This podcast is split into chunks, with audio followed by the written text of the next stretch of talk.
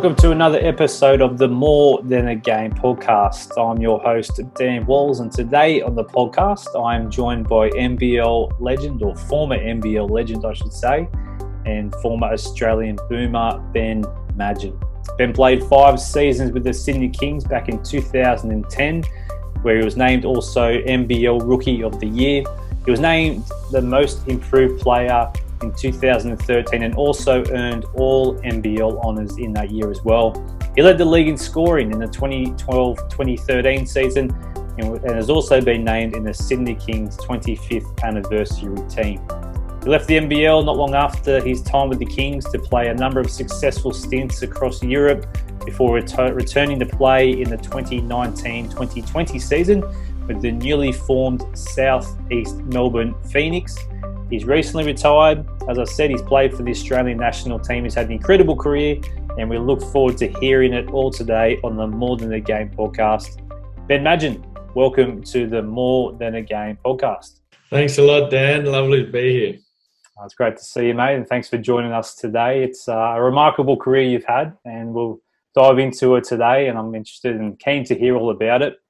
But I'll start as I uh, start all the podcasts um, with the, your journey, I guess, and how that began, how that started.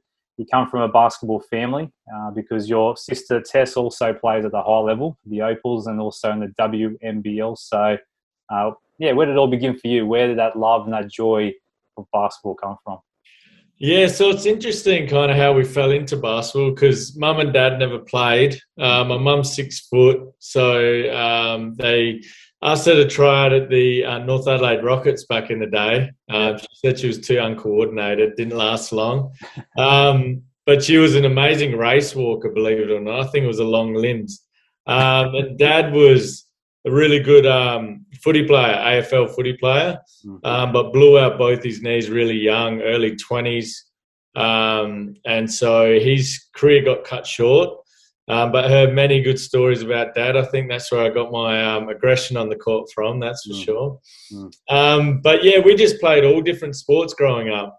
You know, tennis, cricket, basketball, footy, athletics. Did some swimming. So um, just kind of really enjoyed basketball. Mm. enjoyed the kind of notion that you could travel the world um, if you were good enough.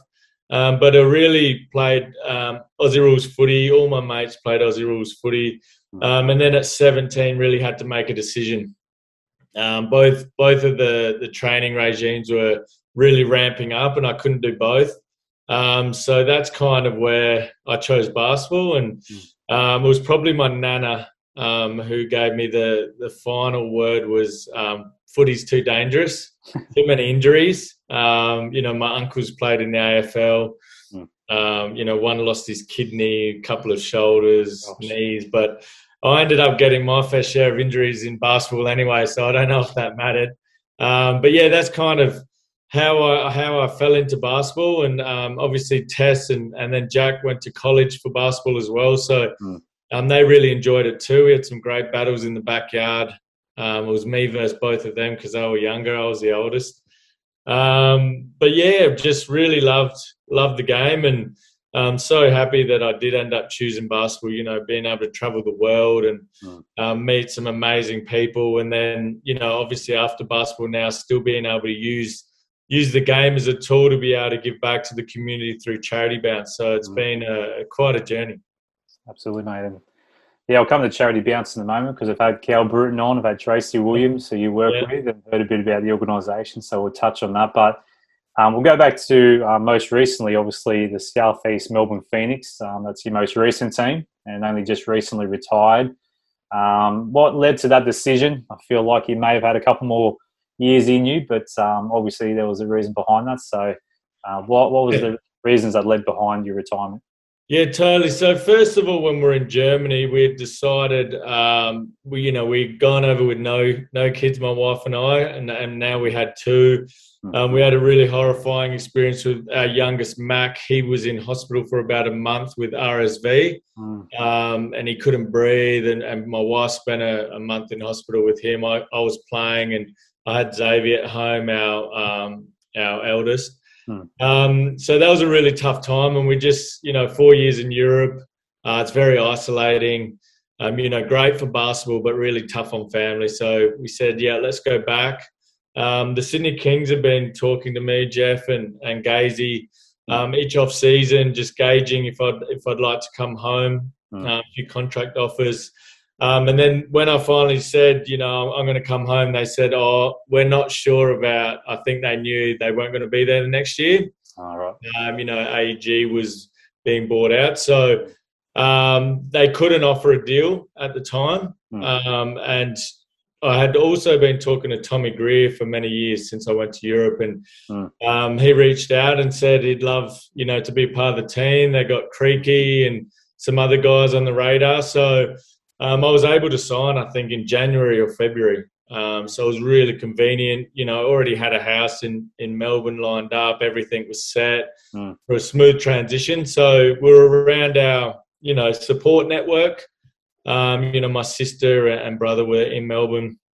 Um, so that's how it happened to, to get to Southeast Melbourne. Had a few chats to Simon and really liked what they were doing and, you know, the concept behind what the team was going to look like. Um, obviously, it's always hard going to starting a brand new franchise. You know, I did it with the Kings almost yeah. 2010 after the hiatus, and I think we won our first game and lost the next 14. So, um, I, th- I, see you got the Tommy. Is that Tommy Garlepp? Was that no, no, that's uh, Damien Ryan behind me. So oh, Damien Ryan. That's yeah, the actual. That's his jersey because I was working yeah. with the Kings back then. So yeah, yeah. Um, Damo's a great guy. We had a yeah. awesome chat. Still chatting. Now he's in Melbourne. Yeah. Um, and yeah, he went to um, Italy halfway through that season. Mm, that's right. Um, but yeah, so getting back to it, and then um, I had a really enjoyable time in Melbourne. Mm. Um, you know, where I was offered um, a probably lesser role, um, lesser money, but um, was you know highly contemplating, um, you know, returning. Um, but then you know we wanted to really get around my wife's um, support network as well in Sydney, so um, thought we could play back with the Kings. Um, but you know, with my son, he was diagnosed with autism and was getting really, really quite difficult. Um, you know, every time I wanted, I was going on the road, and um, it would be really hard, uh, hard on him. Um, and my wife, you know, would be left to pick up the pieces. So it almost was um, a no-brainer when I thought, you know, I've got to put the family first. Now I've been doing this for over a decade. Um, it's not the best thing for the family anymore, um, and they're my number one priority. So, um, yeah, I could have played, you know, a few more years. I think I still, you know, got asked by the Kings if I was interested to play again this year, and mm-hmm. last year I think I had about five or six calls during the wow. season to come back. Mm-hmm. but you know, the timing's not right, and I'm at I'm at peace with you know my career. If it was just me, I would have kept playing. But hmm. um, you know, Xavier's doing really well. Um, my son, and he's come a long way. And I just think, you know, I would never regret the decision one second because, um, you know, at the end of the day, to play a couple more years, but to you know really put your your son's kind of development at, at jeopardy, it was it was a no brainer for me. So loving family life. You know, really enjoying the next chapter. Um, I won't say it hasn't been hard. Um, you know, I think, um, especially you know, my wife kind of seeing it from the outside mm. when you're kind of in that um, you know insular kind of bubble. It's it's hard to see yourself maybe acting a little bit differently or not as hmm. perky and, and not as much energy as you usually have. And mm. I think it took me a while to to kind of come to grips with that. Um, tried to just stay busy. Um, but now I'm, you know, playing more golf and trying to challenge or channel my um, competitiveness. I think is oh. into into getting my handicap down. So it's funny. Um, I think I just I'm a competitive person, and I just think for you know the first year out of retirement, I didn't really have anything um, to kind of channel in um, that competitiveness, and um, you know I'm really enjoying that at the moment. So that's been great. That's awesome, mate. You know, I've been getting into the golf myself, and yeah. apologies for closing the blinds. I've got this no, that's all right. sun coming at me here, already burnt as it is. But um, you, you, touched on the, the transition. So you, you went, I was going to come to this later on, but you went from obviously um, starting up with the Kings and being part of that mm. comeback season, if you will. Um, and then a number of years in Europe, which we'll come to again. But um, coming back to the NBL after being out for so long, did you notice the difference in the league, the professionalism, and I guess um, what was the comparison like starting up with the Kings um, back in 2010 compared to again joining a new team in the Phoenix and the the comparisons between those two um, those teams? Yeah, I think um, the league's come a long way. Obviously, money mm. really helps, um, but also the exposure. You know, a lot of people talking about it overseas mm. um, now. I think we always had a really talented league, mm. uh, but I don't think it was put on display like it is now, which is really it's great to see. You know, more eyeballs, even translated into the TV deal this year, which is fantastic. Mm. Um, but the professionalism also got you know better with uh, you know we had our own chef in southeast melbourne and um, you know they really looked after our our needs and, and made sure we were you know really happy and family life was good and um, i think you know the care factor was really there but you know when i first started with the kings too it was a really nice community uh, but i think anytime you're starting a new club it's, it's difficult and i say like the kings starting a new club but we really did start from scratch then Mm. Um, and I think, you know, just the facilities are better now uh, where the Kings were training, a, uh, you know, kudos. They had their own training facility. That's come a long way. We first started at Macquarie University. Oh. Um, and I love shooting after practice, and sometimes I'd be shooting, and the rings would go up, and about a hundred badminton students would run on the courts. oh. So you know, it's frustrating at times, but you know, we always found a way to ended up going to different schools and, and schools with a gun um, to be able to fire the ball back at me. So, hmm. you know, there, when there's a will, there's a way. But I think, you know, now it's a little bit more, you know, easier for the players to just focus on basketball and, mm. and um, you know, even on the road and you see the crowds and everything, it's, it's really professional. And I think they've done a great job almost like trying to emulate the NBA in a smaller scale. Mm. Um, and I think why not? You know, the, the best league in the world. Um, you know, if you can do that at a smaller scale um, and attract these big talented um, players like Next Stars and LaMelo Ball, hmm. um, I think you know it's it's a fantastic um, job that Larry and the team have been doing in the NBL. Hmm.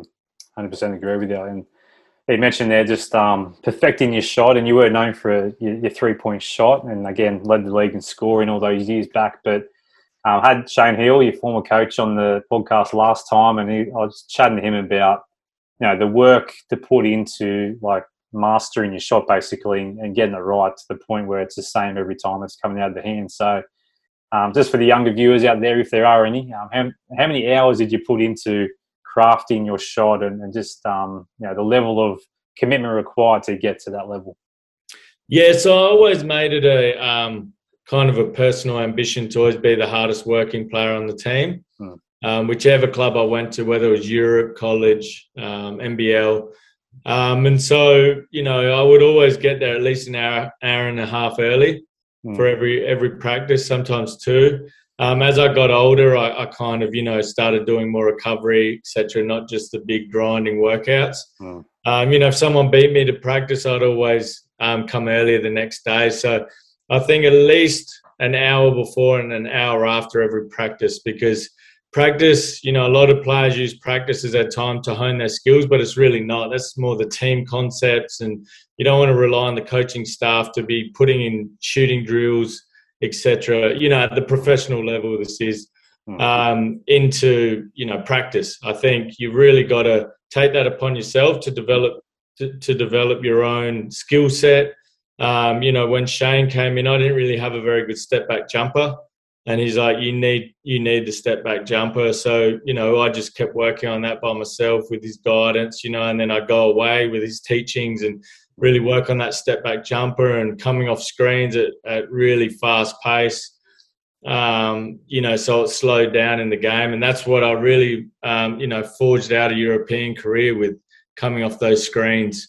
Um, so yeah, it's definitely it's all the hours um, off the off the practice floor. You know, the the team team training sessions that you've really got to put in, and I think at least an hour and at least an hour uh, before and, and an hour after practice is what you really need to be doing. Um, and then on your off days, you got to come in as well. And Mm. um, you know, people say you need to rest and load management and that now, but I think you know you can still get a workout in and do an ice bath after, or get a massage. And I know it's you know sometimes harder for younger players, but Mm. um, yeah, I think you always just have to be in, um, ready to go, and um, and doing game speed workouts. So I'd say at least you know a couple of hours a day to really perfect that that art. But I will say one thing: Shane's still incredible. Like Mm. he won't have shot for you know a month, Yeah. and then he would just go like ten out of ten, bang. I'm like, Yeah. oh, this is depressing.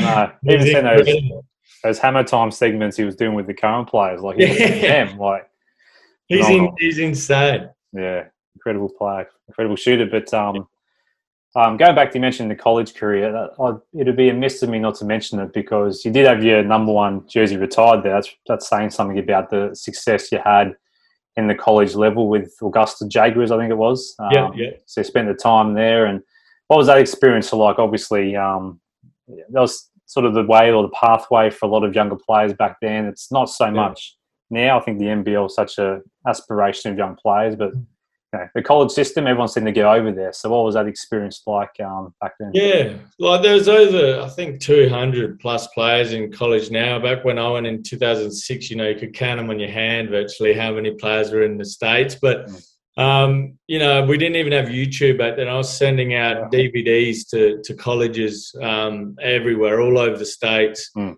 Uh, writing emails, still taking calls on the landline. So it was, it was a bit of a different world. Yeah. Um, but yeah, it was amazing. I just kind of ended up um, in a really great situation. Um, you know, I, I know a lot of te- uh, players, you know, think Division One or or nothing. Um, I think that's you know kind of a closed mindset. Um, I went to a Division Two school. Uh, we ended up being number one in the nation and beating a lot of Division One schools. But um, I was able to play all four years. I started all four years. Um, kind of went there as an unknown and came back on you know a lot of teams' radars. Um, even though it was quite difficult still to get a an NBL gig. Mm. Um, but I think playing and you you're practicing so much um, that you want to play. At the end of the day, that's where your development really comes from. Being in this high pressure situations.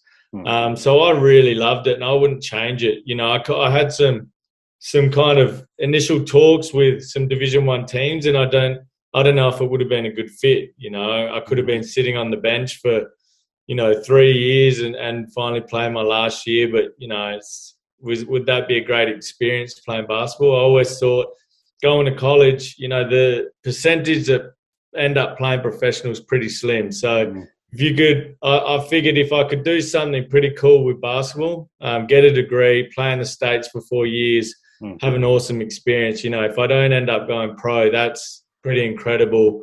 Um, you know, something to come out of playing basketball and playing Mm. sport. So um, that was kind of my mindset. But um, as I kind of had more success, I really wanted to play professionally. I thought I was good enough.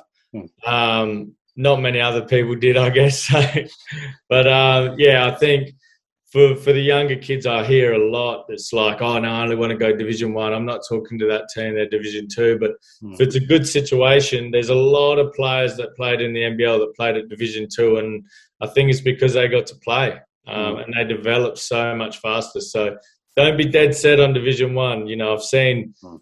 future, you know, boomer um, Australian, you know, touted to be the next um, boomer and um, sit on the bench for four years, um, and now you know, not even sure if they play anymore. So Mm. it can be difficult going to a big division one school but um, you know if that's your path um, you know can work out really well too Mm. you could end up in the nba but Yeah. um, yeah i think just just have an open mindset though and and you know listen to every coach and, and what they have to say and it might be a great fit somewhere that you weren't thinking That's awesome, and I think, uh, well, just reflecting on again, as I said, having your jersey retired, it must be pretty.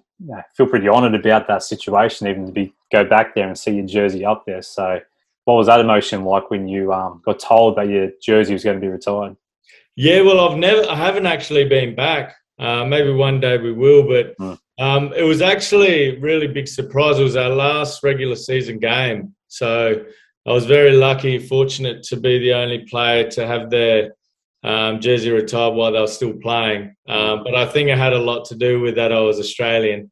Mm. well, once he goes to Australia, we can't really, you know, invite him back easily. So, um, so I actually saw it go up. Um, and it was a funny story too, actually. My coach was standing next to me and he goes, Oh my God, did they spell your name wrong? Oh, and it yeah. had uh, M A G D E N. And I'm like, oh, I wouldn't have even noticed. I'm like, they did. so they had to pull it down and, and put it back up again. But um, that's happened to me all throughout my, even in the NBL. Uh, you know, I played in New Zealand, the name, the D and the G always gets mixed up no for some reason. Go. It's the same as my name, mate. They always put a T in mine. yeah. so I know the feeling. But um, yeah, I'll just step back a bit because um, one thing I didn't realize realize about you, obviously, you go to the Kings after that, and you mentioned that. And um, I remember when you signed, there was this big hot shot from the college system coming to play for the Kings. I thought this would be cool, and I was actually, as I said, doing a bit of work with them back then. But um, you actually were a development player with the 36ers, is that right? Mm-hmm. Adelaide 36ers. So you got the chance to play with guys like Brett Maher and Oscar Forman's been on the podcast. I imagine he would have been in the team at that point as well. But obviously, yeah. back then, that was a for me growing up watching the NBL. That was a, a great side. Phil Smyth coaching, Brett Mars, I said, Martin Cattalini, all these guys that played for the 36ers. But um, what was that experience like being a part of um, that system? Yeah, it was fantastic. I mean, it was it was about oh, I'd say maybe 15 players invited from the ABA. Um, back then, the, the NBL one, they call it now South. And um, I was pretty lucky to get invited. I had a decent season. Um, my coach Richard Hill at the time, I think, put in a good word, and um, I went to the camp as kind of an unknown and ended up being picked with Brad Gerlach as the two development players and beat out a lot of um, other guys. You know, some that went to the AAS or you know they were in SASI and things like that. So mm. um, I think that was a great camp for me, and then I just uh, it gave me my first taste of you know how to be a professional. Um, the group was a bit older, so it was more like practice, go home. You know, Marzi was, they were veteran guys, but um, guys that I gravitated around with Jacob Holmes and Oscar Forman. Used to shoot with Oscar Forman hmm. after every practice, and um, he was just lights out. I think he, he hmm. led the league in three point shooting that year, and he was just an incredible shooter.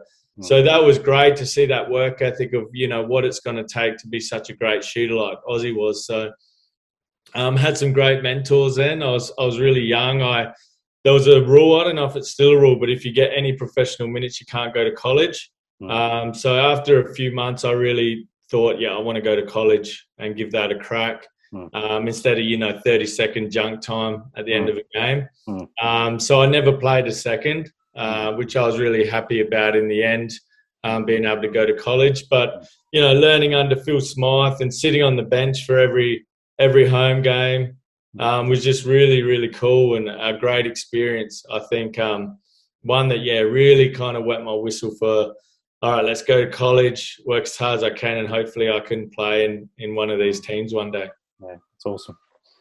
Conscious of time for you because I know you got to go. But um, yeah, yeah. one thing I'll uh, touch on is this: I remember um, you made your Boomers debut. Uh, fast forward a number of years, had all that success with the Kings, and then you get selected in the Boomer squad. And I do remember the, um, yeah, you obviously injured your ankle really badly in training, and you didn't get to play in the end, did you? In that? Yeah, I played the first game. It was just right. a shoot around, um, and then we had one more game. So I was in between two games versus China, and then we'll fly into China um, the day after that. And I just remember it was a non-tape session, but it got a bit competitive with. It was like a, almost like a dummy contest. Um, you were supposed to just like a, a token hand in the face, but then, you know, we had two teams and, and everyone was going pretty hard. And I just remember Gibbo, I closed out and I, I jumped, and he jumps forward when he shoots. Hmm. And so my foot just came down on his. And at first, I thought I just rolled it really badly. And then I looked down, and the sole of my shoe was facing up. Oh. And I was like, oh, that's not good. So, yeah, yeah went into a bit of a panic. And then, um, yeah, they gave me the green whistle and everything was all right after that. But, you know, it was five months of, of really, I, I was actually really lucky. I lived in an apartment complex in Sydney right next to the um, physio, the team physio. Mm. So I would walk or crutch down every morning and spend like two hours in the physio. I had nothing else to do. Um, and so I think that really fast tracked, um, you know, the recovery. So I was, I was super lucky it worked out like that. Mm. Um, but even after five months, I came back, felt like I had a lead foot for a while and mm. had a bit of a slow start to the season, but then um, started to pick it up again once I got the movement and, and everything back. Mm. Yeah, tough times. I think uh, these sort of things um, teach us so much, um, particularly when we go through hardships and suffering. And uh, translating now this to your um, post um, basketball career, I guess, obviously working for Charity Bounce, as we said, and giving back in that capacity. But um, just in name of the podcast, um, more than the game, what are some of the life lessons that you've learned from the game of basketball that you've been able to translate into your life now as a dad, as a husband, or mm. just in life uh, in general? Yeah, I think as a sportsman, you, you over, have to overcome a lot of adversity. Um, and I kind of tried to keep it even keeled throughout my um, career. So, um, you know, I, I, see a lot of players if they have like 30 points the next day and they kind of come into practice, and it's all good to have confidence. But um, I always tried, you know, if I scored, if I had a donut, um, I'd still come in, you know, an hour and a half early, shoot, do my same routine. If I had 35, I'd still do the same thing. Mm. Um, so I think that kind of helped me um, having that mindset. Um, so when I did did have adversity or great times, it was always kind of even killed in the middle. Mm. but I think just being able to have those uh, that those adverse you know challenges and and being able to to work through them mm. um, no matter what it is whether it's through hard work sometimes taking a step back um, reaching out for help. You know, the amount of times I called Shane Heal when I was in Lithuania, hmm. um, having a tough time with the coach. And I think you just always um, find a way. Um, you don't give up, and I think that's the same with life. You know, you hmm. you're going to have some some pretty crappy times. You're going to have some times that are awesome.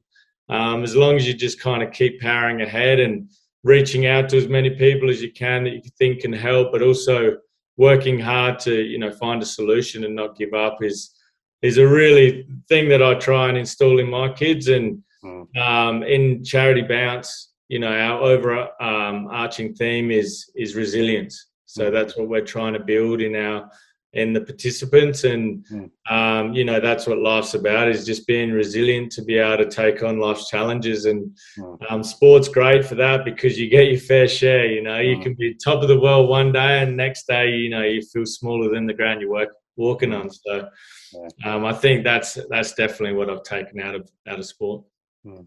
that's awesome mate well said i agree 100% but uh, it's been a pleasure speaking with you today ben and hearing part of your story. I'd love to go on, and maybe another day we'll do that. But yeah, I uh, appreciate your time, mate, and uh, thank you for joining the More Than a Game podcast. No, thanks, Dan. Really appreciate it, mate. It was great to talk to you. Well, thank you for listening to this episode of the More Than a Game podcast. If you enjoy this episode, please feel free to leave a review, click the subscribe button, and for more episodes and content, you can follow us on Apple Podcasts or via the Podbean app. Our website is also gamemorethan.podbean.com. We hope you can join us for another episode of the More Than a Game podcast.